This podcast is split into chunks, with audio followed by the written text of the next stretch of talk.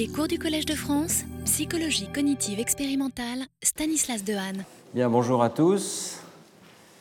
Nous reprenons aujourd'hui euh, le cours sur le cerveau statisticien et euh, la question de savoir si la perception obéit à des règles euh, de combinaison de contraintes par le biais des statistiques bayésiennes. Nous allons voir aujourd'hui qu'effectivement le cerveau est capable de recevoir des entrées en provenance de diverses modalités sensorielles et de les combiner entre elles, suivant les règles de la statistique bayésienne. Et nous verrons aujourd'hui comment le cerveau parvient à sélectionner une interprétation unique parmi toutes celles, évidemment, qui pourraient faire partie de la distribution de probabilités qui coïncide avec euh, les contraintes du monde extérieur. Alors, je vous rappelle brièvement ce que nous avions vu la semaine dernière. Euh, pourquoi euh, le cadre bayésien, d'abord, s'applique-t-il bien à la perception? Eh bien, parce que, sans que nous en ayons conscience, chacune des entrées sensorielles que nous recevons du monde extérieur est ambiguë. Par exemple, sur ce schéma, une barre sur notre rétine peut correspondre à toute une série de contours des objets du monde extérieur. Et donc, euh, notre système perceptif a pour lourde tâche d'arriver à sélectionner parmi une infinité de solutions possibles, et il y a réellement une infinité, celle qui est la plus plausible. C'est là évidemment que dès qu'il y a un calcul de plausibilité, euh, la solution bayésienne s'impose comme étant d'une manière normative euh, celle qui, disons, qui conduit euh, au résultat optimal. Et nous avons vu effectivement qu'un certain nombre d'illusions visuelles peuvent s'expliquer comme l'application de règles bayésiennes à ce problème d'inférence perceptive. Donc, je vous rappelle cet exemple de l'illusion horizontale-verticale dans le cas de la perception de la taille.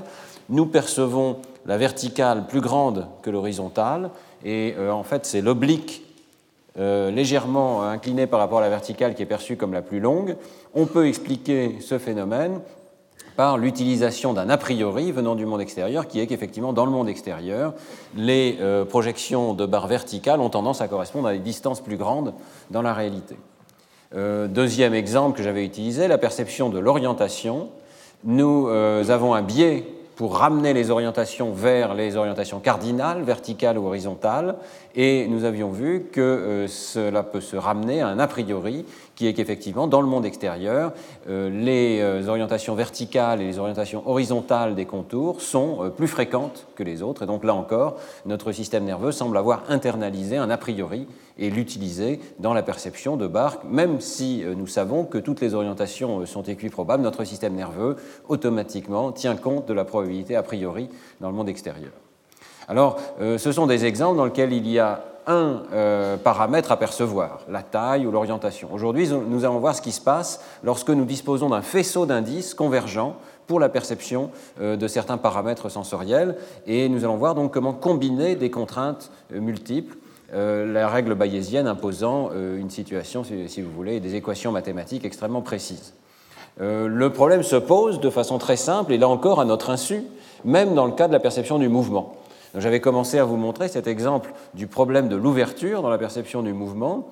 Regardez euh, ce qui se passe sur ce diagramme ici. Vous avez une barre en mouvement et vous la percevez comme se déplaçant perpendiculairement à elle-même.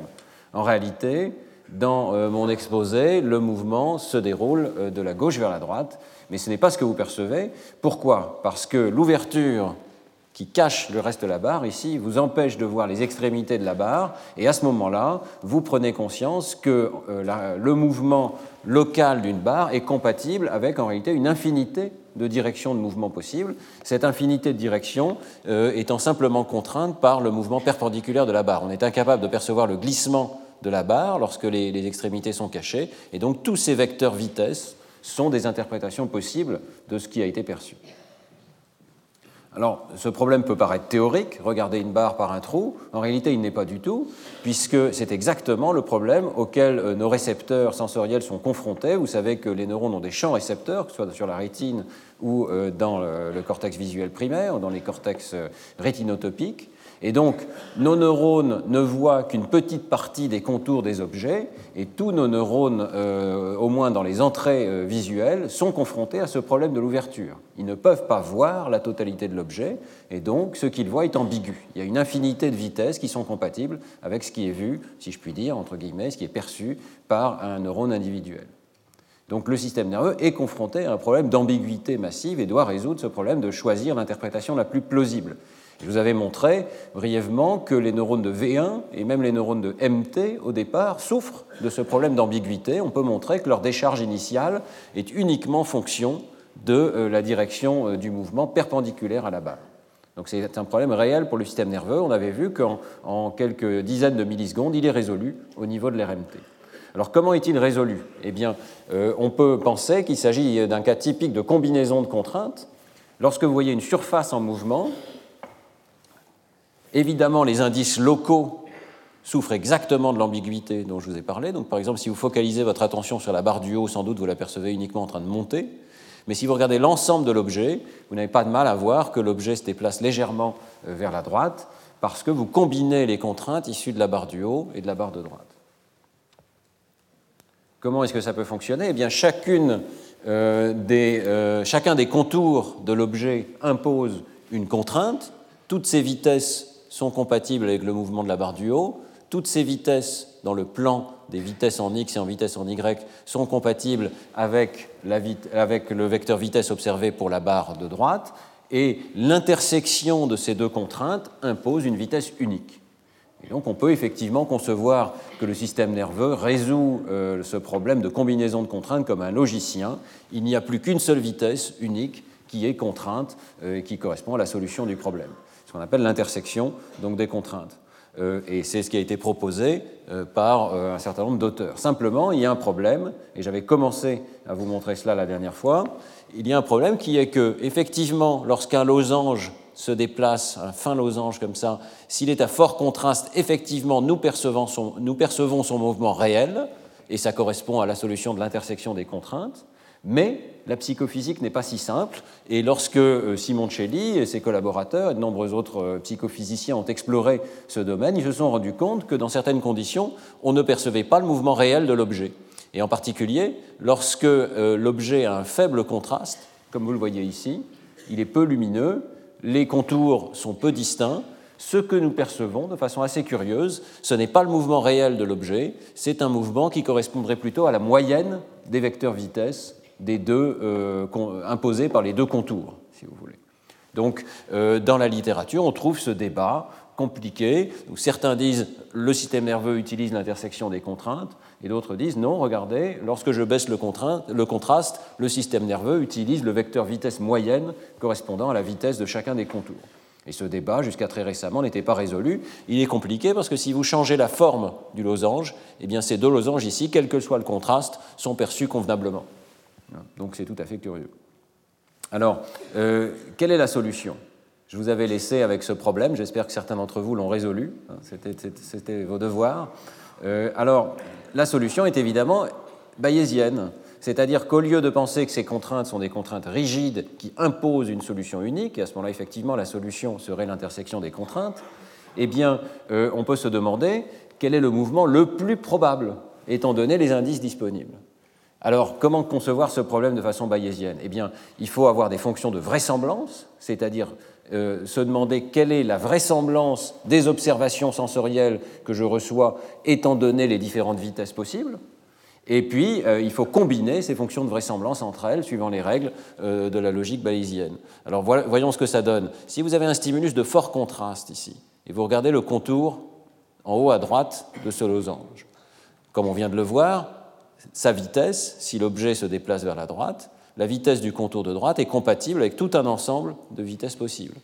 Eh bien, il va être naturel de supposer que la vraisemblance de l'observation des vitesses, la vraisemblance de chacune de ces vitesses, est euh, une fonction gaussienne, voyez, assez concentrée sur cette droite, mais avec, si on vous l'imaginez, une petite gaussienne autour des valeurs de cette droite.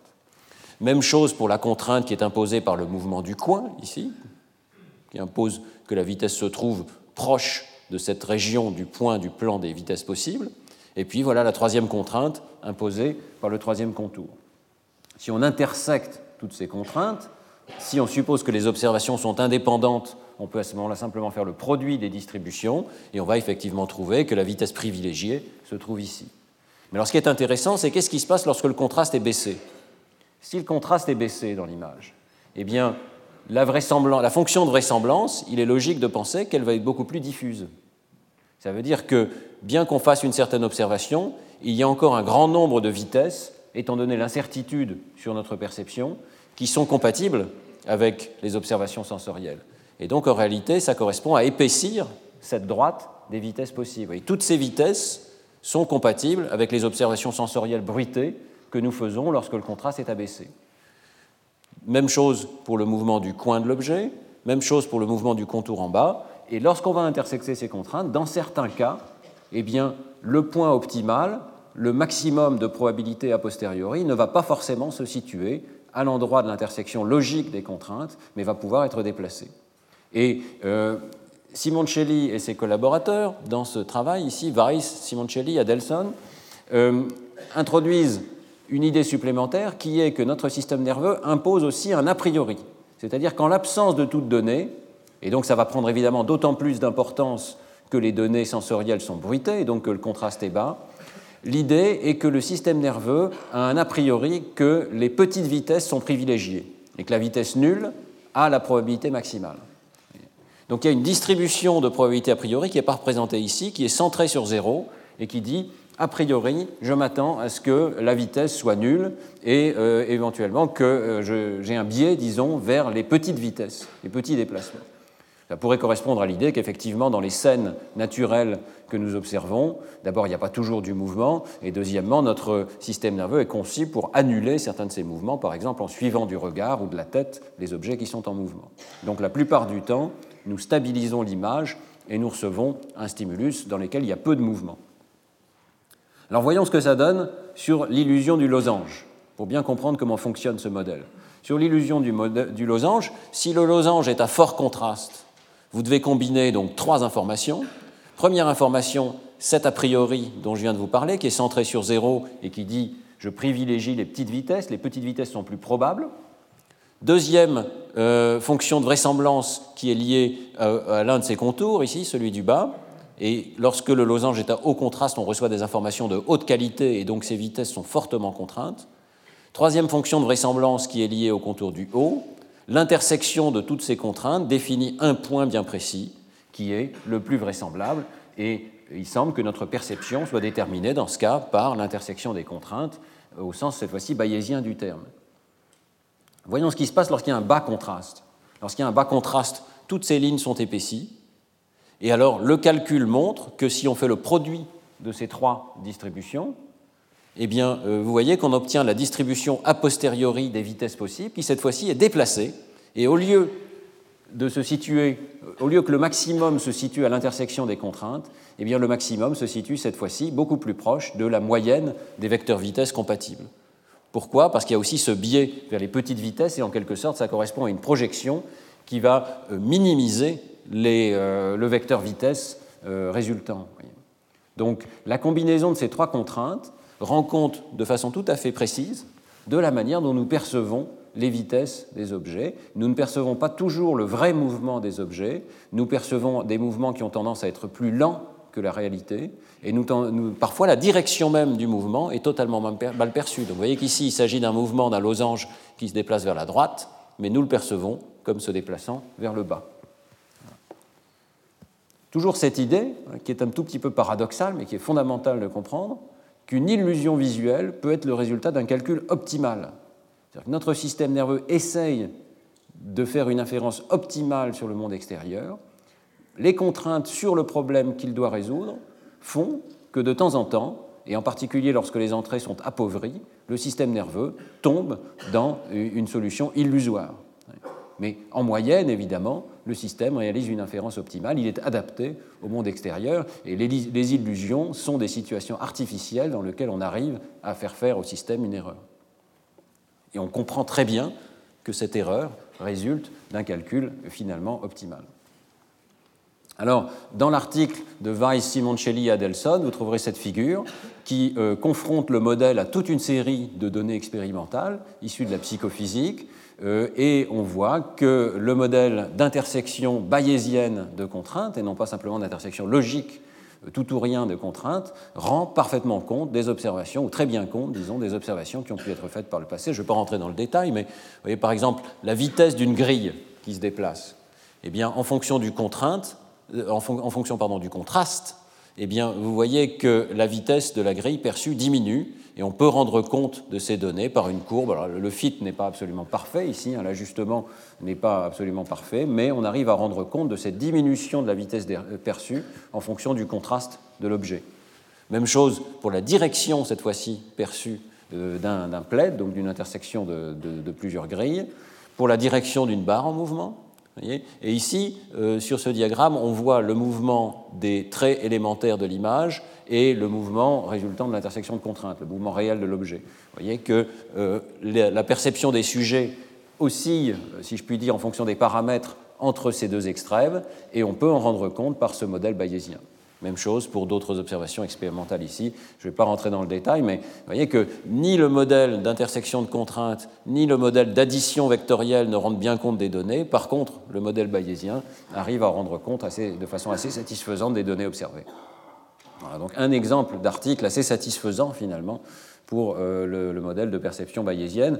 Euh, dans l'article, il est expliqué aussi qu'on peut expliquer d'autres illusions et certaines sont intéressantes. Peut-être avez-vous conduit votre voiture dans le brouillard et vous êtes rendu compte que dans le brouillard, on a tendance à accélérer, ce qui est évidemment très dangereux. Eh bien, euh, il y a une illusion visuelle correspondante qui est qu'on perçoit moins bien le mouvement lorsque on est dans une situation donc, de brouillard de bas contraste. Et dans ce cas-là, en fonction de l'a priori que je vous ai décrit, on a tendance à sous-estimer le mouvement. On a l'impression qu'on va moins vite dans le brouillard. Une illusion dont vous pouvez tous faire l'expérience, euh, surtout en ce moment. Et euh, donc, euh, partez conduire dans le brouillard, vous verrez que la vitesse que vous percevez a tendance à être inférieure à celle que vous avez réellement. D'autres illusions, la perception des grilles, on peut expliquer en partie euh, pourquoi nous percevons parfois deux grilles indépendantes plutôt qu'une seule grille qui se déplace avec un mouvement cohérent. Là encore, le système nerveux doit résoudre ce problème. Est-ce qu'il y a deux grilles ou est-ce qu'il y en a une seule? Et la solution semble bien être bayésienne. Je voudrais juste mentionner que je m'appuie pour ce cours sur un article très intéressant qui passe en revue beaucoup de ces illusions visuelles et euh, donc euh, qui est écrit par Kersten euh, Mamassian et Huile, Pascal Mamassian qui est ici à Paris, qui est un grand spécialiste de l'inférence bayésienne. Donc je vous recommande cet article, bien qu'il soit déjà un petit peu ancien, 2004, paru dans la revue annuelle de psychologie. Alors, dans les exemples que nous venons de voir, l'inférence bayésienne n'est quand même pas très compliquée. Vous voyez, il y a un niveau à remonter. J'ai perçu des vitesses élémentaires. En les combinant, je retrouve la vitesse globale de l'objet. Les chercheurs pensent actuellement que le système nerveux dans son ensemble, et le système visuel en particulier, réalise des inférences bayésiennes beaucoup plus complexes que cela. Et je voudrais en dire un tout petit mot, mentionner simplement que euh, les scènes visuelles résultent en fait d'une combinaison complexe de variables cachées et de sources de bruit. Imaginez euh, par exemple que vous voyez une scène visuelle comme celle de cet amphithéâtre ici, eh bien euh, les détails de la scène sont le résultat d'une série de contraintes causales du haut vers le bas. Ça peut être décrit par ce qu'on appelle un réseau bayésien. Euh, par exemple, euh, si on devait décrire toutes les scènes possibles auxquelles vous êtes confrontés, une première décision majeure, ça n'est qu'un modèle évidemment très, très simple, hein, mais une première décision majeure pourrait être de décider si c'est une scène d'intérieur ou d'extérieur. Le fait de savoir que c'est une scène d'intérieur ou d'extérieur va conditionner le type d'objet que vous attendez à voir, des objets d'intérieur ou des objets d'extérieur, ou des animaux ou des plantes, va aussi déterminer le type d'environnement auxquels vous avez affaire, et en particulier les a priori que vous pouvez avoir sur la source euh, d'éclairage de la scène. Est-ce que c'est le soleil qui va venir plutôt d'en haut, ou est-ce qu'il va y avoir d'autres sources d'éclairage? La nature des objets elles-mêmes va en cascade déterminer la réflectivité des objets euh, et la forme des objets. Et tout ceci va se combiner, et en particulier la source d'éclairage va se combiner avec la réflectance des objets pour vous donner des traits individuels de l'image. Et donc, le problème auquel le système nerveux est confronté, c'est de recevoir les conséquences finales de toute cette cascade de causalité et d'essayer de remonter aux causes. Et euh, on pense effectivement, il y a pas mal de données qui suggèrent que le système nerveux remonte effectivement aux causes, parfois très cachées, très lointaines, de l'image que nous percevons. Et le problème se complique encore un petit peu parce que selon la tâche que l'on demande au système nerveux de réaliser. Ça peut être l'environnement qui est important, l'objet particulier, sa couleur, sa forme. sur lequel on demande au sujet de prendre une décision. Et alors ce que proposent donc Kersten, Mamassian et Huil, c'est que l'attention va jouer un rôle pour privilégier l'inférence sur certains paramètres et négliger d'autres paramètres sur lesquels on va simplement intégrer. Donc il se peut qu'au cours d'une inférence particulière, on privilégie la nécessité d'inférer précisément les valeurs de ces paramètres en gris et que les autres paramètres soient simplement ce qu'on appelle en anglais des nuisance parameters, des paramètres nuisibles qu'on essaye simplement d'intégrer. Alors, il y a pas mal de données qui suggèrent que c'est ce que fait le système nerveux. Je ne voudrais surtout pas laisser croire que nous avons ici un modèle complet de la vision, mais je suis persuadé que le jour où on aura un modèle détaillé de la vision, ce sera un modèle hiérarchique avec des inférences bayésiennes à multiniveau. Alors, l'un de ces exemples d'inférence multiniveau, c'est celle que nous faisons de façon tout à fait non consciente lorsque nous inférons la direction de euh, l'éclairage, la direction de la lumière. Euh, je vous avais montré au tout début du cours cet exemple, je vous le remontre ici, qui, est dû à Ramachandran, euh, qui est une illusion très ancienne. Hein. vous regardez cette scène et vous voyez, je pense, une région en creux et cinq régions en bosse. Et maintenant, si je fais tourner cette même image, l'image change complètement et vous voyez cinq régions en creux et une en bosse. N'est-ce pas? Donc, première chose, vous vous rendez compte soudainement que l'image était ambiguë.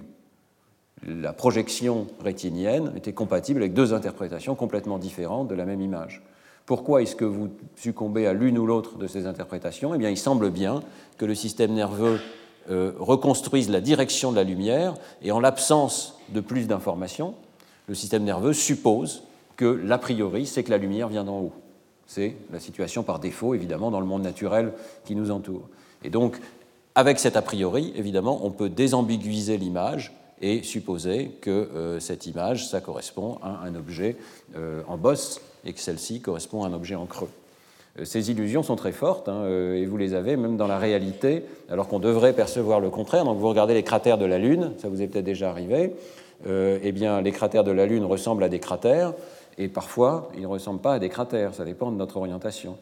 donc si je prends cette image, là je pense que vous êtes tous d'accord qu'il s'agit de cratères, encore que hein, la perception peut bouger, mais là, si j'ai fait tourner cette image, je pense que vous serez d'accord que l'interprétation la plus immédiate, c'est que maintenant il s'agit d'espèces de bulles géantes sur la surface de la Lune, ce qui évidemment est très étrange.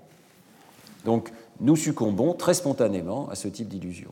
Alors euh, ce phénomène a été bien étudié, et il y a notamment un article très récent de Morgenstern, Murray et Harris qui montre qu'effectivement nous avons un a priori en faveur de l'hypothèse que la lumière vient d'en haut, mais également nous sommes capables, étant donné une scène visuelle complexe, de changer cette hypothèse. Ce n'est pas simplement un a priori fixé une fois pour toutes, c'est une vraie inférence bayésienne, et lorsqu'il y a suffisamment d'évidence dans l'image pour corriger cet a priori, eh bien nous allons le corriger. Et donc ici, vous voyez, sur ces différentes scènes, euh, avec un fort contraste, il y a beaucoup d'évidence que la lumière vient d'en bas, n'est-ce pas? Et les ombres sont situées de l'autre côté. Eh bien, euh, confronté à ce type de scène visuelle, le système nerveux va réviser son a priori et vous allez à ce moment-là percevoir la petite sphère, je ne sais pas si vous parvenez à la voir, qui est sur la face ici, comme étant en bosse, parce qu'il est plus probable que la lumière vienne d'en bas. Alors, dans, dans, cet article, les auteurs ont fait toute une série d'expériences dans lesquelles euh, il demande au sujet comment ils ont perçu la petite euh, bosse ou le petit creux ici. Est-ce que c'était une bosse ou est-ce que c'était un creux? Il demande au sujet de juger euh, la, perception du stimulus qui est situé à côté du petit point que vous voyez ici. Donc il peut y avoir d'autres bosses et d'autres creux, et puis il y a tous ces objets qui donnent énormément d'indications sur la source de lumière de la scène. Et la question, c'est est-ce que ça va influencer la perception de cet objet élémentaire? Eh bien, la réponse est oui la perception du fait que ce soit une bosse ou un creux est complètement modifiée par la nature globale de la scène, et ce, y compris dans cet exemple ici, vous voyez qu'il n'y a pas d'indices locaux du tout, il n'y a que des indices à distance. Hein. Donc il y a vraiment une sorte d'inférence qui est faite sur la base de l'ensemble de la scène et qui redescend ensuite au niveau de ses conséquences sur un objet particulier. Et alors c'est un article très joli parce que les auteurs font tourner systématiquement ces petites formes euh, qui peuvent être des creux ou des bosses, et en les faisant tourner systématiquement, ils peuvent déterminer quel est le pic de perception d'un creux et donc déterminer quelle est l'orientation de la lumière qui est sans doute perçue par le sujet. Et il montre que l'orientation de la lumière perçue par le sujet vis-à-vis de l'ensemble de la scène est la combinaison d'un a priori que ça vient d'en haut et des indices qui sont fournis par la scène, et cette combinaison semble bien être optimale au sens de Bayes, et en particulier lorsqu'on baisse le contraste, ici vous voyez que cette image est moins contrastée, et eh bien à ce moment-là, euh, l'influence des indices issus de la scène par rapport à cet a priori est moindre. L'a priori commence à gagner par rapport aux influences issues de la scène. Et lorsqu'il n'y a plus du tout d'indices, eh bien c'est l'a priori tout entier euh, qui gagne. Donc, à travers ce type d'expérience psychophysique, on peut montrer plusieurs choses. D'abord, que le système nerveux combine un a priori et des entrées sensorielles de façon euh, tout à fait appropriée, suivant les règles bayésiennes. Et deuxièmement, euh, qu'il le fait d'une manière qui change l'interprétation de tous les paramètres de la scène. Il le fait d'une façon hiérarchique, en montant jusqu'au plus haut niveau, faisant une inférence sur l'illumination de la scène et redescendant pour biaiser toute la perception des autres paramètres.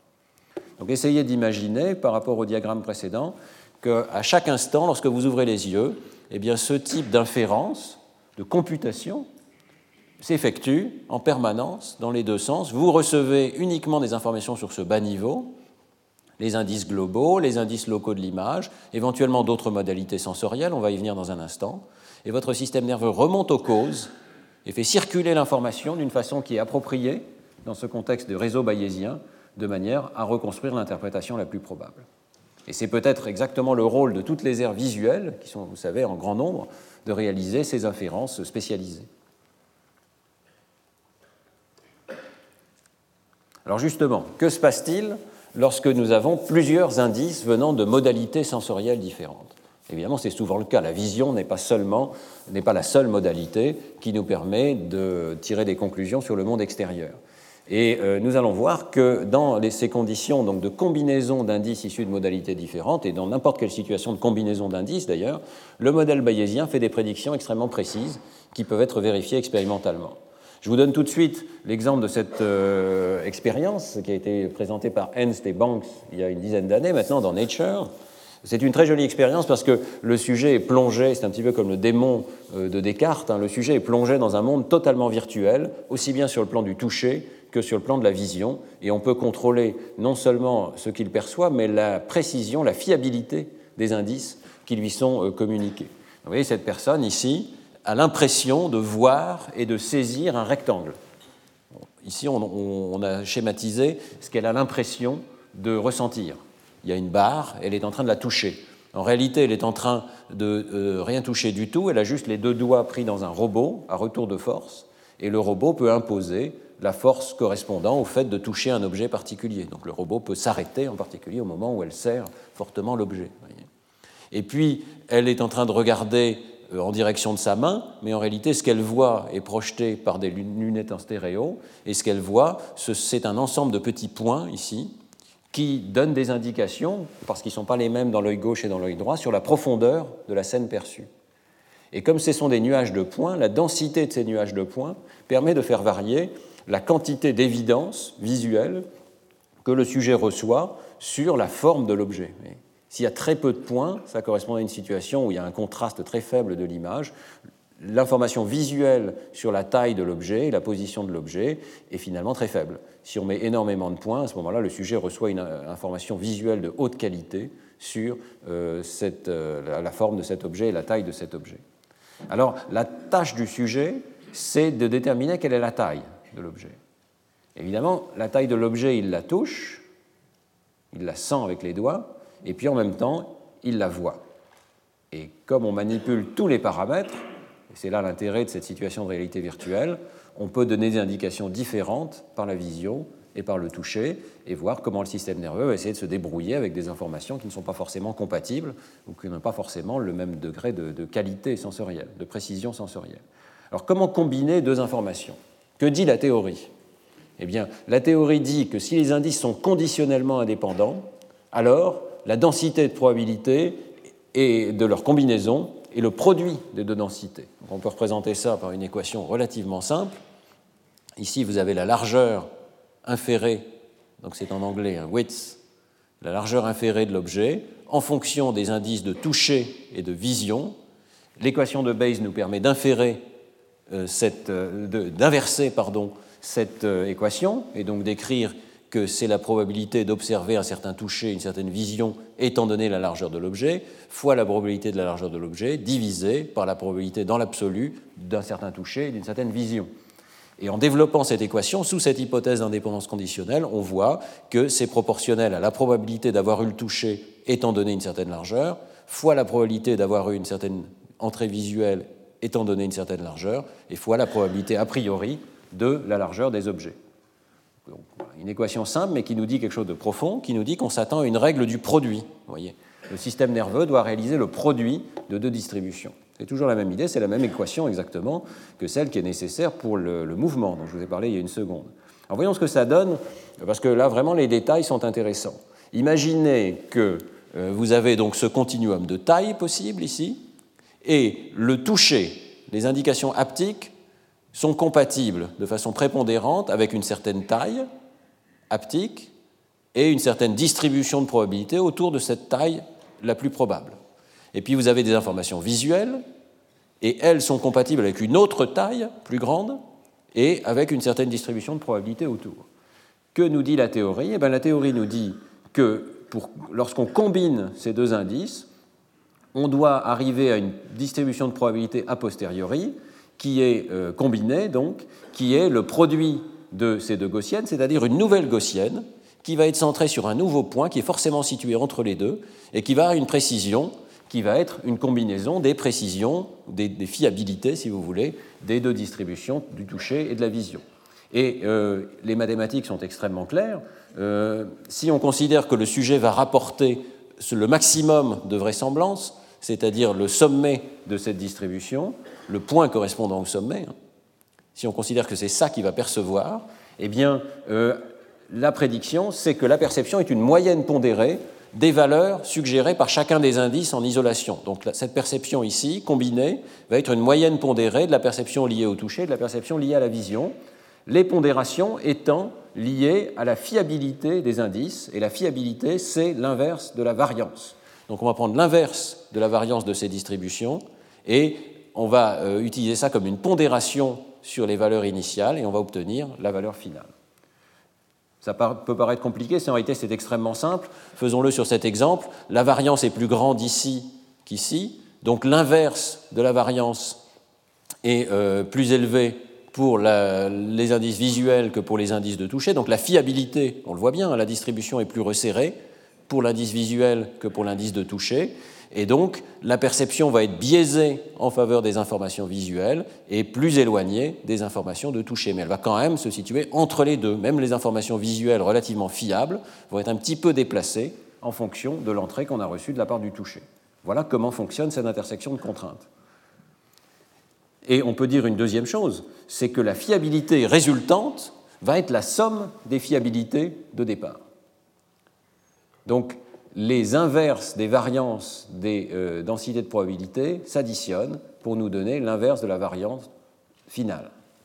Donc on voit, j'espère que vous le voyez, que la fiabilité finale est plus élevée que chacune des fiabilités de départ. C'est normal, on a combiné deux informations, l'une n'était pas très fiable, l'autre était assez fiable, le résultat final est plus fiable qu'aucune des deux. Voilà donc les prédictions mathématiques simples pour des gaussiennes euh, de euh, la théorie bayésienne. Et euh, l'expérience de Ernst et Banks consiste à vérifier euh, expérimentalement si ces prédictions sont, vérifiées. Donc, euh, il place le sujet dans cette expérience de réalité virtuelle et il commence d'abord par faire une expérience de pur toucher et une expérience de pure vision. Donc, un indice seul, l'autre n'étant pas présent. Ça leur permet de mesurer quelle est la fiabilité observer, en particulier lorsqu'on change, je vous l'ai dit, la densité des points visuels, on peut faire varier la fiabilité euh, des informations visuelles qui sont données au sujet. Donc tout ça est mesuré en premier. Et puis ensuite, on fait l'expérience cruciale, on va présenter au sujet des informations combinées, vision plus toucher. Alors que se passe-t-il ici? Eh bien, la taille perçue se déplace effectivement en direction de celle suggérée par la vision. Donc je vais vous expliquer un petit peu mieux cette expérience ici exactement comme dans la théorie précédente, vous avez la valeur qui est indiquée par le toucher, donc H pour haptique ici, Et les, expérimentateurs se sont arrangés pour que le toucher suggère un objet de 50 mm d'épaisseur. Vous avez la taille suggérée par la vision, et là, les expérimentateurs se sont arrangés pour que la vision suggère un objet de 60 mm. Donc les deux informations sont incompatibles. Mais le sujet, lui, croit qu'il est en train de toucher un seul et même objet, évidemment. Donc on regarde comment il combine les deux. Alors les courbes ici indiquent combien de fois le sujet a jugé que l'objet qu'il a touché était plus grand qu'un objet de référence. Et euh, ceci en fonction donc des paramètres qui sont variés. Ici, vous voyez qu'on fait varier la quantité de bruit visuel. Alors ce que vous pouvez voir, c'est que lorsque le bruit visuel est extrêmement faible, eh bien, c'est la courbe rouge. le point maximal ici qui est perçu par le sujet euh, se situe légèrement à gauche de ce qui se passerait si on n'avait que les indices visuels seuls. Donc la perception visuelle a été biaisée par la présence d'informations haptiques, mais pas beaucoup. Et alors plus on augmente le bruit visuel, plus on diminue la fiabilité des informations visuelles, plus la perception se déplace en fonction des informations fournies par le toucher. Tout ceci est complètement non conscient, hein. il ne s'agit pas d'une inférence au sens où le sujet réfléchirait dira ah, ce coup-ci j'ai l'impression que ma vision n'est pas bonne, je vais plutôt choisir le toucher, etc. Non, ce sont des courbes psychophysiques traditionnelles. Le sujet a l'impression de toucher des objets différents à chaque fois, il fait de son mieux, mais son système nerveux combine les deux informations. Vous voyez que la combinaison des informations est très systématique et conduit, en fonction de la baisse de la fiabilité de la vision, à déplacer progressivement la perception en fonction de l'information haptique qui, elle, reste stable, dont la fiabilité ne change pas. Ce déplacement peut être prédit assez précisément, ce sont les, symboles ici au milieu, sur la base des mesures qui ont été faites dans la situation de perception unimodale. Donc on peut prédire la combinaison de deux modalités une fois qu'on a mesuré la fiabilité des informations unimodales. Et la prédiction se fait par l'intermédiaire de la règle de Bayes. Donc c'est une sorte de validation que cette règle prédit effectivement assez bien la perception des sujets il y a un deuxième paramètre qui peut être mesuré ici, hein, qui, est, pardon, qui est la pente de ces courbes. Et la pente donne une information sur la fiabilité de la perception conjointe visuelle et tactile. Donc, on va mesurer, alors on ne mesure pas les pentes, on mesure ce qu'on appelle la just noticeable difference, c'est-à-dire la, différence perceptible pour passer de 50% de jugement, choix au hasard, à 84% euh, de jugement ici. Euh, on pourrait expliquer pourquoi 84, mais disons pour l'instant que c'est arbitraire. Donc vous mesurez de combien il faut déplacer la perception pour percevoir à un certain niveau de performance un changement dans le stimulus, et vous voyez que cette mesure de la fiabilité se déplace exactement comme il le faut. Je vais peut-être revenir à ces diagrammes-là d'abord. Ce que vous voyez, c'est que la pente est plus faible lorsque les informations visuelles sont plus bruitées. Donc, plus les informations visuelles sont précises, plus vous avez une pente extrêmement raide qui vous dit que le sujet a une perception très précise euh, de la taille de l'objet. Eh bien, on peut quantifier ce phénomène et on arrive à ce diagramme qui nous dit qu'on euh, a vraiment une conformité du résultat avec la théorie bayésienne. Juste pour vous expliquer, donc ici vous avez cette quantité de différence juste perceptible, donc qui est exprimée en pourcentage de la taille de l'objet. Vous avez euh, la euh, différence qui avait été mesurée dans la condition de toucher seul, en noir ici. Et puis, pour les différentes valeurs du bruit visuel, vous avez les mesures visuelles seules, qui sont les symboles ouverts. Et donc, plus le bruit visuel augmente, évidemment, plus euh, la différence perceptible augmente, donc plus la fiabilité baisse, si vous voulez. Le bruit augmente. Eh bien, sur la base des mesures unimodales, donc de toucher et visuel, on peut faire une prédiction qui est en pointillé ici sur la combinaison vision plus toucher. Sur la base des équations bayésiennes que je vous disais tout à l'heure, les fiabilités euh, s'additionnent. Eh bien, euh, on observe à ce moment-là que euh, les mesures qui sont effectuées dans la condition cross-modale coïncident très exactement avec la prédiction bayésienne. Donc c'est assez facile à comprendre. Et vous voyez qu'il y a une certaine ligne de précision, de fiabilité qui est imposée par le toucher seul, et lorsque vous rajoutez des informations visuelles, vous descendez systématiquement en dessous de cette ligne. Mais vous descendez d'une fraction qui dépend de la quantité de bruit visuel. Si vous avez une information très bruitée sur le plan visuel, vous descendez très peu. Et évidemment, plus l'information visuelle est fiable, plus vous augmentez la fiabilité de la combinaison résultante. Donc le système nerveux fait feu de tout bois, si je puis dire. Il reçoit des indices multiples. Ces indices peuvent être fiables ou non fiables. Il réalise exactement la bonne combinaison des variables qui lui permet d'avoir une sorte de fiabilité optimale du résultat de, la combinaison de ces indices.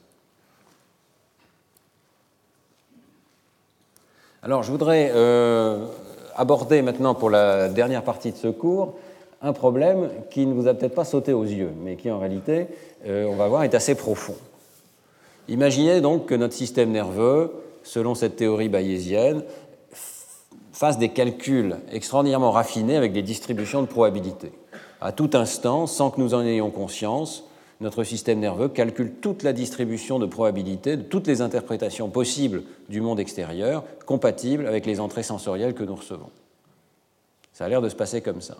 Maintenant, il y a un conflit avec euh, la conscience perceptive qui euh, ne nous dit absolument pas que les entrées sont ambiguës. On n'a pas l'impression de voir un monde ambigu, un monde qui serait fait de distribution de probabilités. Nous avons l'impression de voir un monde bien particulier, avec des valeurs bien précises, des paramètres de couleur, de forme, etc. Donc, euh, comment réconcilier ces deux visions? Eh bien, une hypothèse est apparue dans la littérature qui serait que notre conscience échantillonne les distributions de probabilité. C'est-à-dire que nous prenons conscience non pas de toute la distribution, de toutes les ambiguïtés possibles, ce qui serait atroce, mais euh, nous percevons un échantillon. Et c'est peut-être nécessaire, évidemment, lorsqu'il s'agit de prendre des décisions. Donc j'y reviendrai aussi la semaine prochaine lorsqu'on parlera de la décision. S'il s'agit d'agir, il vaut mieux ne pas être dans la situation de l'âne de Buridan, hein, qui ne sait pas décider euh, s'il doit aller boire ou manger et qui reste au milieu et qui meurt de soif et de faim. Euh, il vaut mieux euh, briser la symétrie et choisir un échantillon particulier et aller d'abord manger et peut-être boire ensuite. Bon, à travers cet exemple, on voit qu'il peut être utile dans certaines conditions pour le système nerveux d'échantillonner la distribution et d'arriver à une seule solution plutôt que de continuer à véhiculer l'ensemble de la distribution de probabilité. Alors pourquoi est-ce que c'est pertinent pour la perception?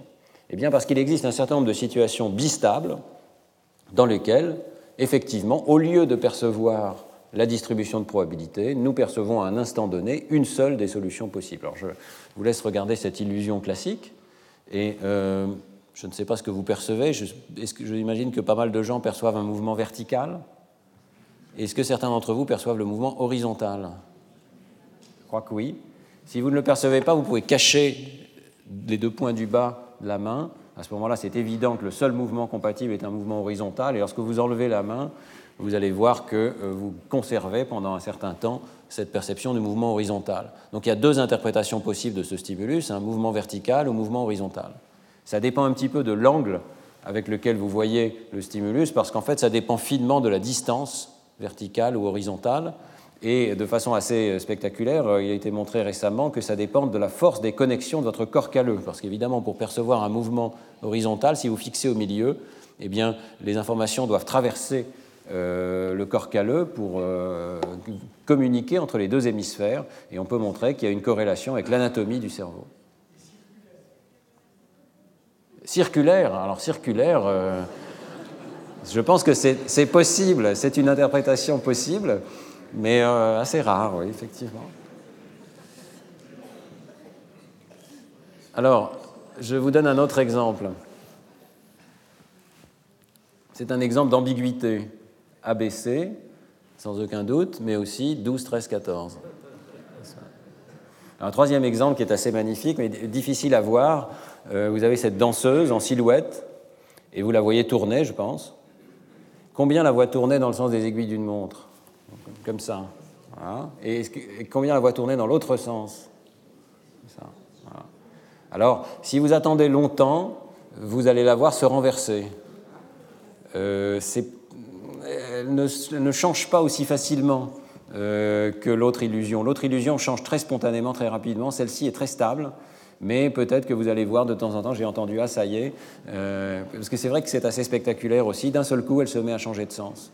Et puis vous avez d'autres interprétations plausibles, parce qu'en fait, c'est vraiment un stimulus très ambigu.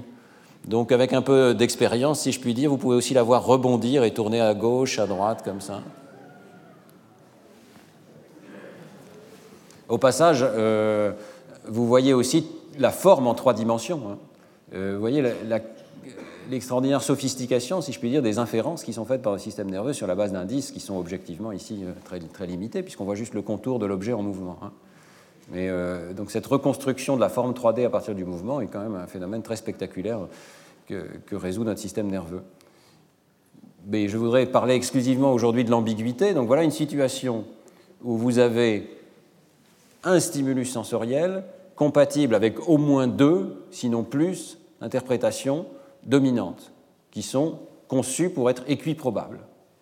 On pourrait se dire que le système nerveux nous laisse percevoir l'ambiguïté et nous dirait bah, ça c'est vraiment quelque chose d'ambigu, ça pourrait être ci, ça pourrait être ça, 50-50.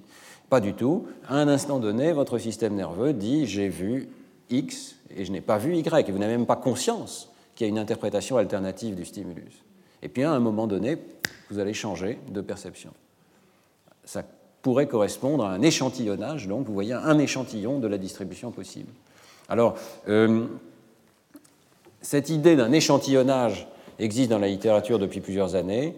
Euh, un article récent du groupe d'Alex Pouget, Moreno Bott, Nil et Pouget, dans PNAS en 2011, montre que ça a l'air de se passer exactement comme ça.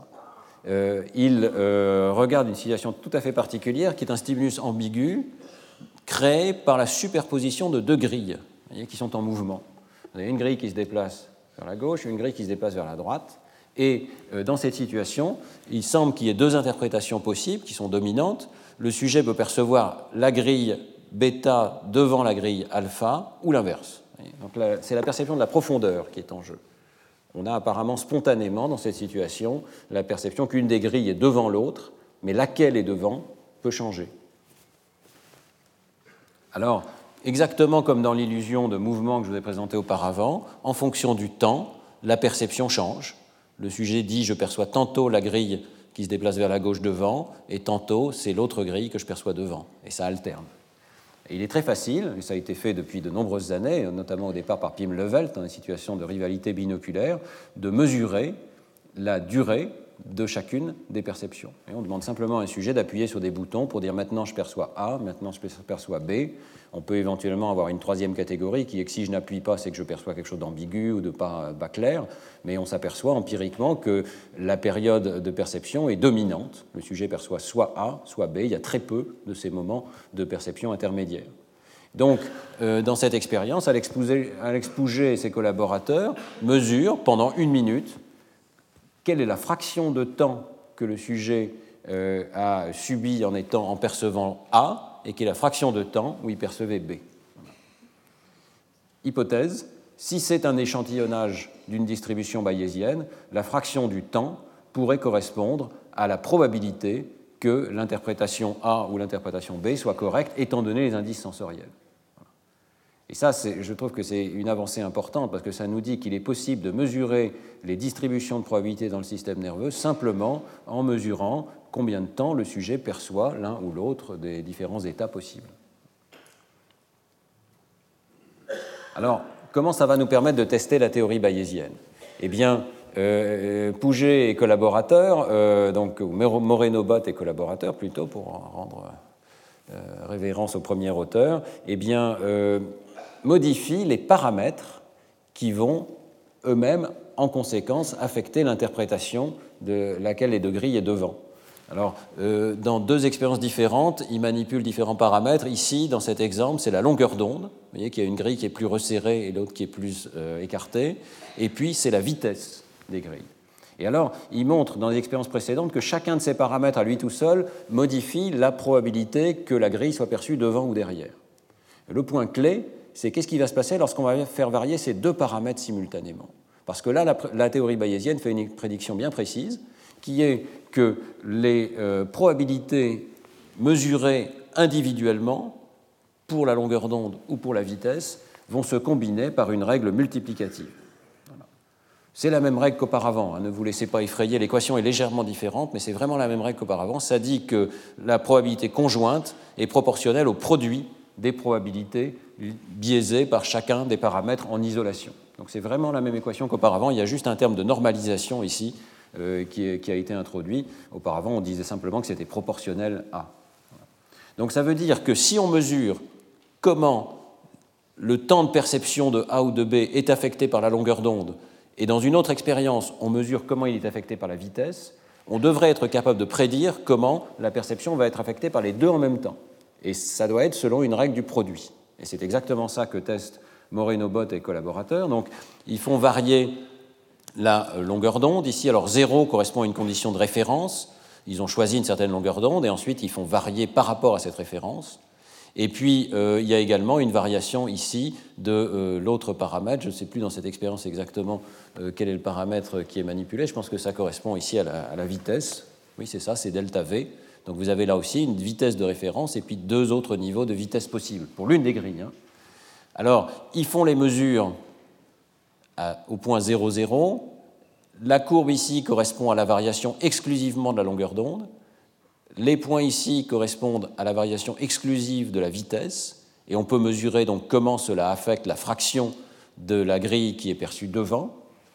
Et ensuite, vous voyez que sur cette base-là, on peut prédire les points en bleu, qui correspondent à la règle du produit, en multipliant ces probabilités avec l'équation que je vous ai montrée auparavant, et les points rouges correspondent à ce qui est réellement observé lorsqu'on combine ces deux indices. Vous voyez que la perception du sujet correspond très étroitement à la règle du produit, qui est celle qui devrait être le cas si le cerveau obéit à une règle bayésienne.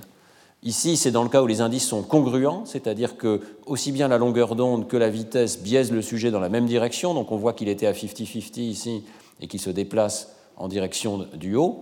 De plus en plus, il perçoit l'une des grilles comme étant systématiquement devant l'autre. Et ici, c'est le cas où les indices sont incongruents. Donc 50% est au milieu et vous voyez qu'on déplace parfois au-dessus, parfois en dessous de 50%. Vous voyez que c'est exactement la même chose. On arrive à prédire comment le sujet, avec quelle fraction du temps le sujet va prédire la combinaison, va percevoir la combinaison des deux indices sur la base de la perception des indices isolés. Donc tous les points bleus sont des prédictions. Alors l'ajustement des courbes expérimentales est remarquable. Hein. C'est-à-dire que ici, vous avez le lien entre la fraction qui est empiriquement observée de perception euh, de A devant B ou B devant A, et ici, vous avez la fraction prédite. Euh, ce sont des ajustements qui sont quand même tout à fait euh, formidables, étant donné qu'il n'y a aucun paramètre libre dans le modèle. Il y a uniquement des mesures qui conduisent à d'autres mesures. La conclusion, la fraction de dominance qui est rapportée par le sujet dans la perception bistable, se comporte comme une probabilité. Et donc, on va pouvoir mesurer des probabilités simplement en demandant au sujet pendant une minute qu'est-ce que vous avez perçu. C'est assez remarquable. Ce qui est intéressant aussi dans cet article, c'est qu'il y a un modèle qui est proposé sur ce qui peut se passer dans le système nerveux. Et c'est un modèle avec des attracteurs. L'idée classique que le système nerveux euh, tombe dans des attracteurs. L'activité du système nerveux va correspondre à, euh, l'un de plusieurs attracteurs possibles. Euh, donc, voyons cette idée ici extrêmement simple. Imaginez que vous ayez un système dans lequel il y a des unités qui codent pour l'objet A et d'autres qui codent pour l'objet B. Elles s'inhibent mutuellement, elles s'auto-excitent, ça crée une fonction d'énergie qui, en l'absence d'entrée particulière, va cette forme parfaitement symétrique. Et l'idée essentielle, c'est l'entrée, les entrées sensorielles vont biaiser ce réseau en faveur de B ou en faveur de A. Donc vous voyez, ça correspond à cette pente ici qui est imposée, qui va euh, déplacer l'équilibre et faire que le puits de potentiel est plus profond pour A que pour B vous lirez cet article pour voir qu'il y a des équations bien précises qui sont proposées, qui correspondent à, un modèle élémentaire, disons, de, réseau de neurones en interaction. Et lorsqu'on euh, regarde la dynamique de ce système, en présence de bruit également sur ces entrées, eh bien la dynamique correspond à un phénomène euh, d'intermittence, c'est-à-dire que le système passe beaucoup de temps dans l'état euh, A, il passe de temps en temps dans l'état B, il y a très peu de zones intermédiaires de transition. Hein. donc il faut bien comprendre que c'est un système physique continu, mais qui a tendance à présenter des états discrets. Hein, c'est ça qu'on veut dire. Lorsqu'on dit que le système nerveux a des états discrets, on ne veut pas dire que ce n'est pas un système physique continu, mais ce qu'on veut dire, c'est qu'il passe beaucoup de son temps dans des états euh, discrets. Et donc là, il passe beaucoup de temps dans l'état A, un peu moins de temps dans l'état B, il présente ce phénomène d'intermittence, de passer tantôt dans l'un, tantôt dans l'autre.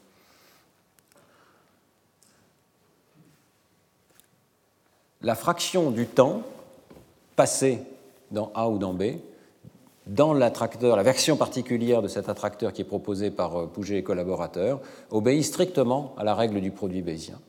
C'est le cas parce que l'entrée est la somme des entrées I1 et I2 provenant des indices, par exemple, de longueur d'onde et de vitesse. Donc il montre que lorsque on applique cette règle de la somme, à ce moment-là, on obtient une règle de produit sur le temps passé euh, dans chacun des états. On peut l'expliquer. Hein. Euh, en fait, la euh, fraction de dominance de A est une fonction sigmoïdale des entrées qui sont imposées, soit en faveur, soit en défaveur de A. Et donc, pour la partie droite de la courbe, ça correspond assez bien à une exponentielle, exponentielle de I sur sigma 2. Et donc, si l'entrée I est la somme de deux indices sensoriels, alors cette exponentielle va introduire une multiplication et on va, observer exactement la règle de multiplication qui est euh, demandée, exigée, je dirais, par la théorie bayésienne. Donc voilà un système extrêmement simple, physique, qui euh, reproduit assez bien la perception des sujets, y compris cette règle multiplicative. Et euh, on peut l'implémenter sous forme d'un réseau de neurones formels, hein, c'est fait dans l'article il y a un article antérieur de Wong et Wang qui détaille assez finement comment un réseau de neurones très réaliste, avec, euh, vous savez, des décharges neuronales, des euh, synapses, avec des, caractéristiques temporelles assez différentes, suivant les types de récepteurs qui sont présents, eh bien, peut être réduit à un réseau minimal avec des équations très simples de ce type-là. Donc ce n'est pas forcément parce que c'est un modèle mathématique simplifié qui ne peut pas correspondre assez étroitement finalement à la réalité neuronale. Et euh, la simulation de ce réseau conduit à des propriétés euh, nouvelles qui sans doute euh, résultent mathématiquement des, équations, mais qui ici sont présentées sous forme de simulation.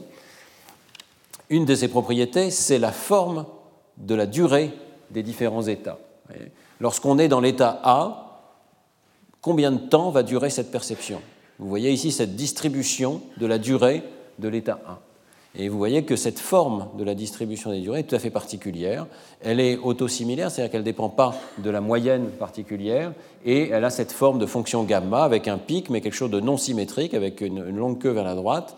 Eh bien, cette forme particulière correspond très étroitement à celle qui est observée expérimentalement.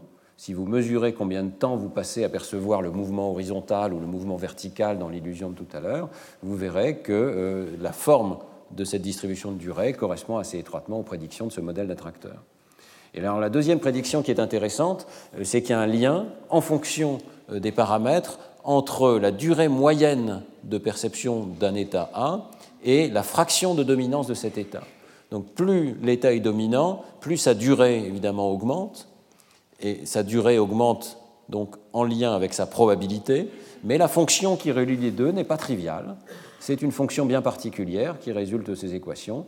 Et lorsque euh, Moreno-Bott et collaborateurs ont mesuré, et ce sont les points bleus ici, euh, la valeur réelle de cette fonction dans les données observées chez les sujets, eh bien, ils trouvent effectivement une fonction extrêmement similaire.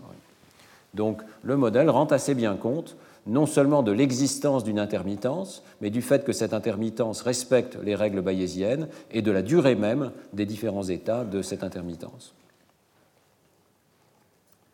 Alors, on peut se demander euh, jusqu'où va cette notion d'un échantillonnage.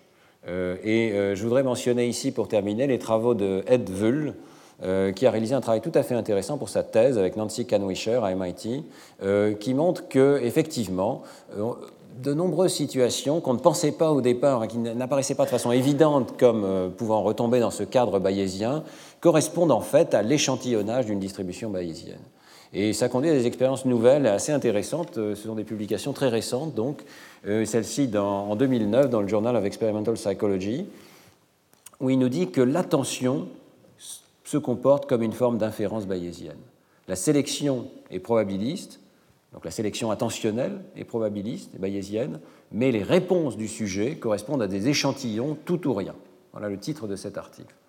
Alors, donc selon euh, Vull, tous les calculs perceptifs et même attentionnels sont probabilistes, correspondent à des euh, calculs sur des distributions.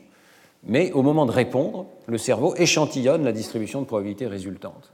Et il discute un petit peu pourquoi le cerveau euh, ferait un tel échantillonnage. Il y a plusieurs interprétations possibles. L'une d'entre elles, c'est que ça simplifie en réalité le calcul. Le calcul avec les distributions devient extrêmement complexe à mesure qu'on a des réseaux bayésiens hiérarchiques, et ça peut être beaucoup plus simple de réaliser un travail d'échantillonnage de la distribution. C'est une manière de réaliser le calcul. Alors, dans sa thèse, euh, Vull montre en particulier que très souvent, on arrive à d'excellents résultats sur la base de quelques échantillons. Il n'y a pas besoin d'échantillonner la distribution très longtemps. Quelques échantillons suffisent pour avoir des réponses quasi optimales. Et en particulier, si ça prend du temps d'échantillonner, parfois un seul échantillon peut optimiser le renforcement par unité de temps. S'il s'agit de répondre vite pour obtenir plus de renforcement par unité de temps, il peut être utile d'échantillonner et de ne se servir que d'un seul échantillon, de prendre sa décision sur un seul échantillon. Alors, il applique ce cadre général d'échantillonnage à une tâche un petit peu différente des précédentes qui consiste à combiner des indices euh, sur l'identité des lettres avec des indices attentionnels. Euh, que ce soit des indices attentionnels dans le temps d'ailleurs ou dans l'espace. On va se concentrer sur cette situation de temps ici. La tâche est extrêmement simple vous avez une série de lettres qui apparaissent sur l'écran, l'une après l'autre, au centre de l'écran, et à un moment donné, il y a un cercle qui apparaît. Et votre tâche consiste à dire quelle était la lettre qui est dans le cercle. On ne peut pas penser à une tâche beaucoup plus simple que celle-là. Hein. Euh, et on a du mal à voir d'ailleurs au départ quel va être le rôle de la théorie bayésienne là-dedans. On va voir que ça apparaît tout de suite, parce que euh, euh Ed nous dit il faut penser à cette tâche de la manière suivante. Dans l'espace ou dans le temps, quelle que soit la dimension qu'on a choisie pour cette expérience. Ici, c'est le temps. Vous avez les lettres qui s'affichent successivement. Les euh, indices sensoriels que nous recevons doivent être vus comme des indices compatibles avec la présence d'une lettre à un instant donné dans le temps. Donc, les indices que je reçois qui me suggèrent qu'il y a une lettre V me conduisent à une certaine distribution de plausibilité que ce soit bien la lettre V qui a été présentée à un instant donné. Et puis, même chose pour les lettres suivantes. Et l'attention, l'indice attentionnel qui me dit sélectionnez cette lettre maintenant, rapportez cette lettre-là, se comporte exactement de la même manière. D'après Vull, on n'a pas d'information précise, digitale, pour dire c'est cette lettre-là et aucune autre.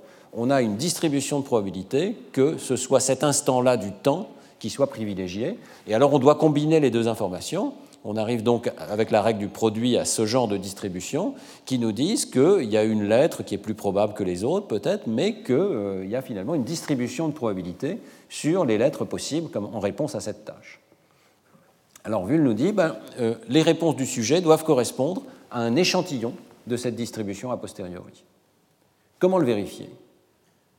Si on fait cette tâche, on obtient effectivement des réponses du sujet à chaque essai. Je reviens à la présentation de la tâche. À chaque essai, le sujet va nous dire ah, la lettre était C, peut-être à d'autres essais, il va nous dire la lettre était T, il va choisir la lettre d'à côté, il va faire un certain nombre d'erreurs. On va pouvoir regarder la distribution de ces erreurs autour du point euh, approprié, mais est-ce que ça suffit pour démontrer le modèle d'échantillonnage? Ça ne suffit pas parce qu'il euh, y a un problème d'ambiguïté on sait que les sujets font des erreurs, mais les, erreurs que font les sujets ne suffisent pas à nous dire qu'en interne, il y a une distribution de probabilité. Euh, euh, l'ambiguïté classique ici est illustrée par ce schéma un petit peu compliqué, mais en bas, vous avez le rapport des sujets. Vous imaginez que 90% du temps, ils rapportent la lettre appropriée, 5% euh, du temps, ils rapportent la lettre moins 1, 2% du temps, la lettre moins 2, donc ça crée une distribution comme ça. Ce sont les données qu'on peut observer. En fait, il y a beaucoup de modèles qui sont compatibles avec cette observation, et en particulier, il est possible que toute la variance vienne de la variabilité inter-essai, ou il est possible que toute la variance vienne de la variabilité intra-essai. Le modèle que Edward Wull voudrait nous suggérer, c'est celui-ci. C'est-à-dire que même à l'intérieur d'un essai donné, notre système nerveux comprend une distribution de probabilité et nous l'échantillonnons. Mais le modèle qu'il faut exclure, c'est celui-ci. C'est tout simplement que d'un essai à l'autre, eh bien, on est moins attentif, on est plus attentif, on rate la lettre, on prend celle d'avant, et ça crée une variance observée si on a un seul échantillon qui pourrait tout à fait ressembler à la prédiction du modèle bayésien. Donc la difficulté, qui est très classique en psychologie, c'est d'arriver à choisir entre un modèle où la variance des réponses du sujet vient d'un essai lui-même, de chacun des essais, vient inter-essai ou vient d'une combinaison des deux, qui est toujours possible. Est-ce qu'on peut dire d'où vient la variabilité dans les réponses du sujet? C'est là qu'il y a un certain euh, génie dans euh, Vull qui nous dit bah, y a une manière très simple de poser cette question. Il suffit de demander plusieurs réponses à un essai donné. Et c'est ça la nouveauté qu'introduit Ed ici. Donc il ne va pas se contenter de dire dites-moi la lettre qui était dans le cercle. Il va dire donnez-moi une première réponse. Quelle est la lettre que vous pensez qui est dans le cercle? Donnez-moi une deuxième réponse, s'il vous plaît. Si ce n'est pas celle-là, laquelle c'est? Et donnez-moi une troisième.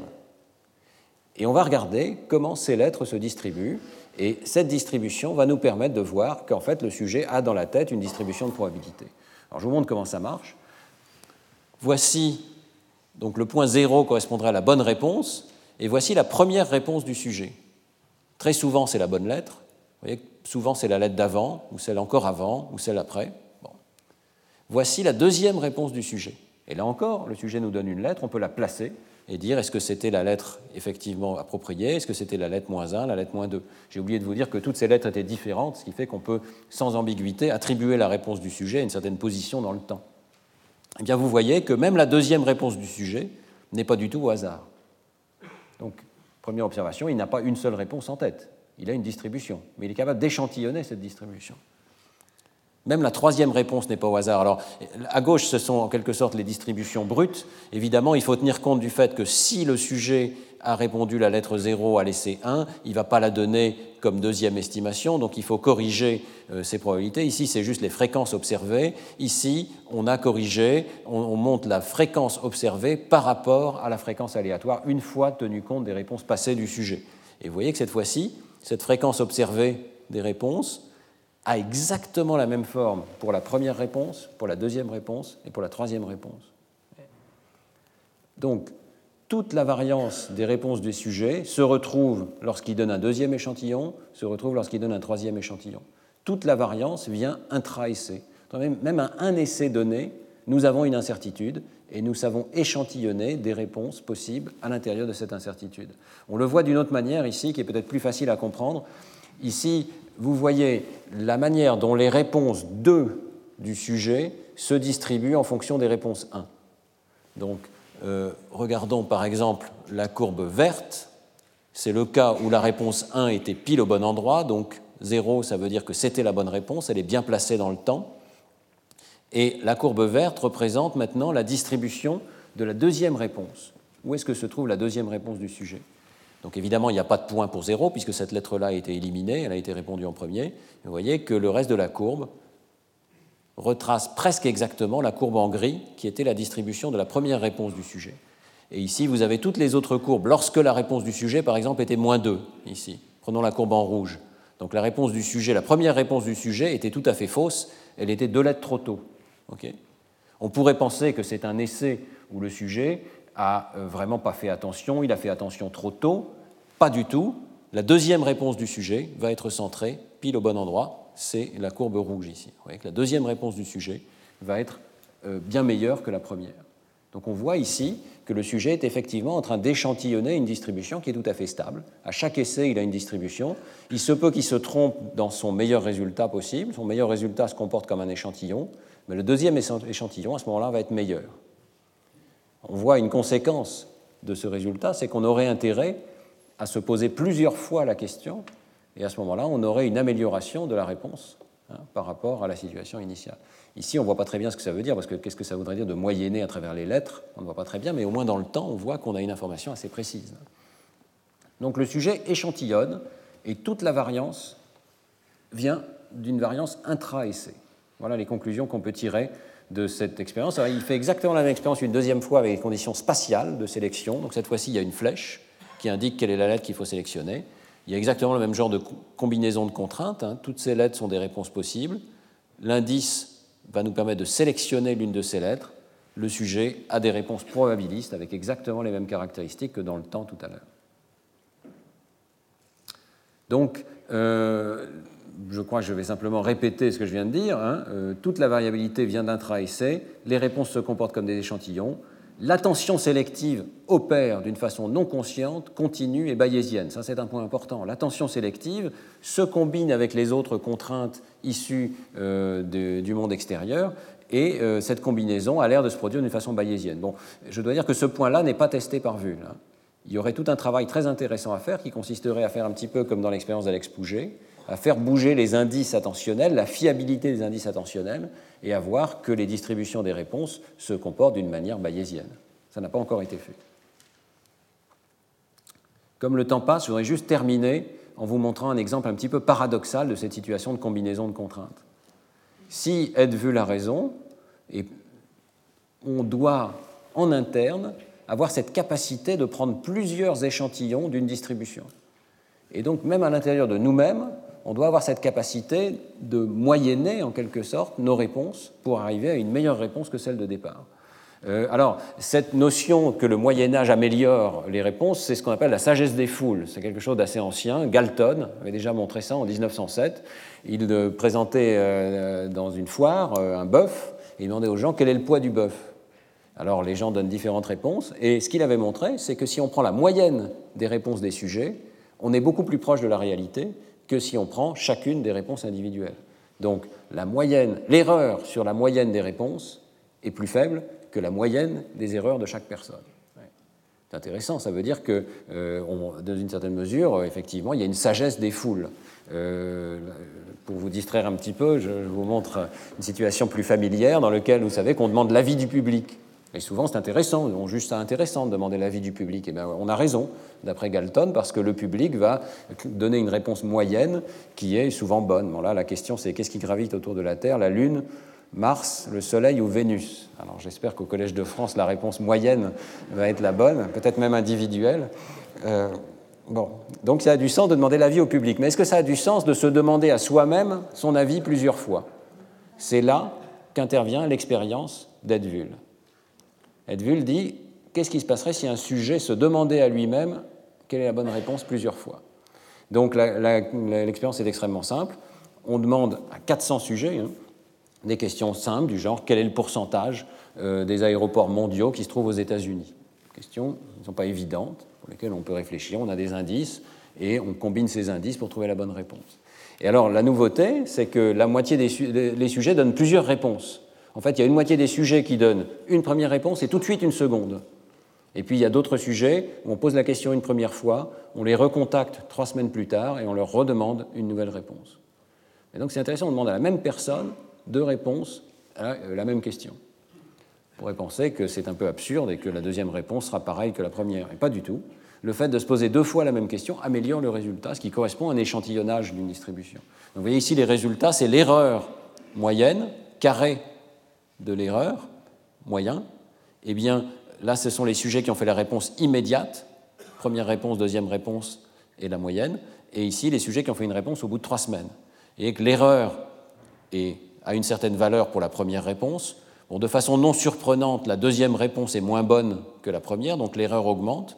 Mais de façon tout à fait étonnante, l'erreur sur la moyenne des deux réponses est plus faible que l'erreur sur la première réponse. Donc le fait de se poser deux fois la question et de prendre la moyenne fait diminuer l'erreur. Et alors c'est particulièrement vrai lorsqu'il y a trois semaines de délai.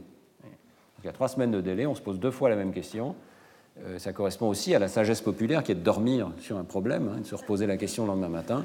Eh bien, vous faites la moyenne de vos deux réponses et vous obtenez quelque chose qui est beaucoup plus près de la réalité.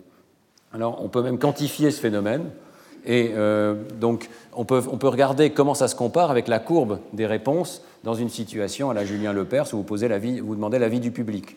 Donc, la courbe en bleu, c'est si vous demandez à une personne et si vous demandez à deux personnes différentes, et à trois personnes différentes, et à quatre personnes différentes, comment l'erreur s'améliore Elle s'améliore effectivement, ça c'est le phénomène de Galton, c'est la sagesse des foules.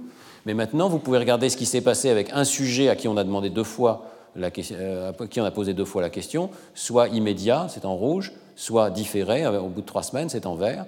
Et vous voyez que se poser deux fois la même question, ça nous place sur cette courbe à peu près comme si on demandait à une personne, virgule quatre. Donc, euh, c'est pas tout à fait comme si on demandait à deux personnes différentes, mais euh, c'est pas mal de se poser à soi-même la même question une deuxième fois. Donc, je le présente de façon un petit peu amusante, mais c'est quand même un résultat extrêmement profond. Ça veut dire que notre système nerveux a beaucoup plus d'informations probabilistes que nous n'en avons conscience. Hein, nous avons conscience d'un échantillon, mais nous pouvons prendre un deuxième échantillon, et ce deuxième échantillon a des propriétés statistiques qui ne sont pas les mêmes que le premier, et tous ces échantillons traduisent une distribution statistique. Donc, je termine là-dessus. Hein, je crois que vous avez compris le, message général. Les valeurs que nous percevons, qu'il s'agisse de la perception visuelle ou de ce type d'inférence un petit peu plus complexe en réponse à une tâche donnée, une réponse à une question, eh bien, ces réponses se comportent comme des échantillons de la distribution a priori, étant donné les indices dont nous disposons. Et ces distributions, eh bien, euh, cette distribution a posteriori elle euh, combine, selon les règles de l'inférence bayésienne, à la fois les a priori issus de notre connaissance préalable et les différentes indications ou sensations que nous recevons à un instant donné. Et les règles de cette combinaison sont celles, au moins en première approximation, de la théorie bayésienne. Merci de votre attention.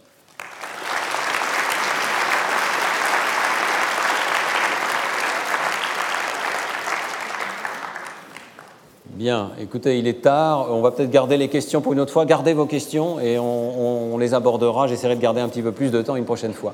Dans 12 minutes maintenant, nous aurons l'exposé de Francesca Simeone qui nous parlera de ses résultats tout à fait remarquables sur les compétences euh, des très jeunes enfants, des nouveau-nés. Euh, elle est venue spécialement de Padoue euh, pour cette conférence, donc je vous invite vigoureusement à rester. Merci. Retrouvez tous les contenus du Collège de France sur www.colège-2-france.fr.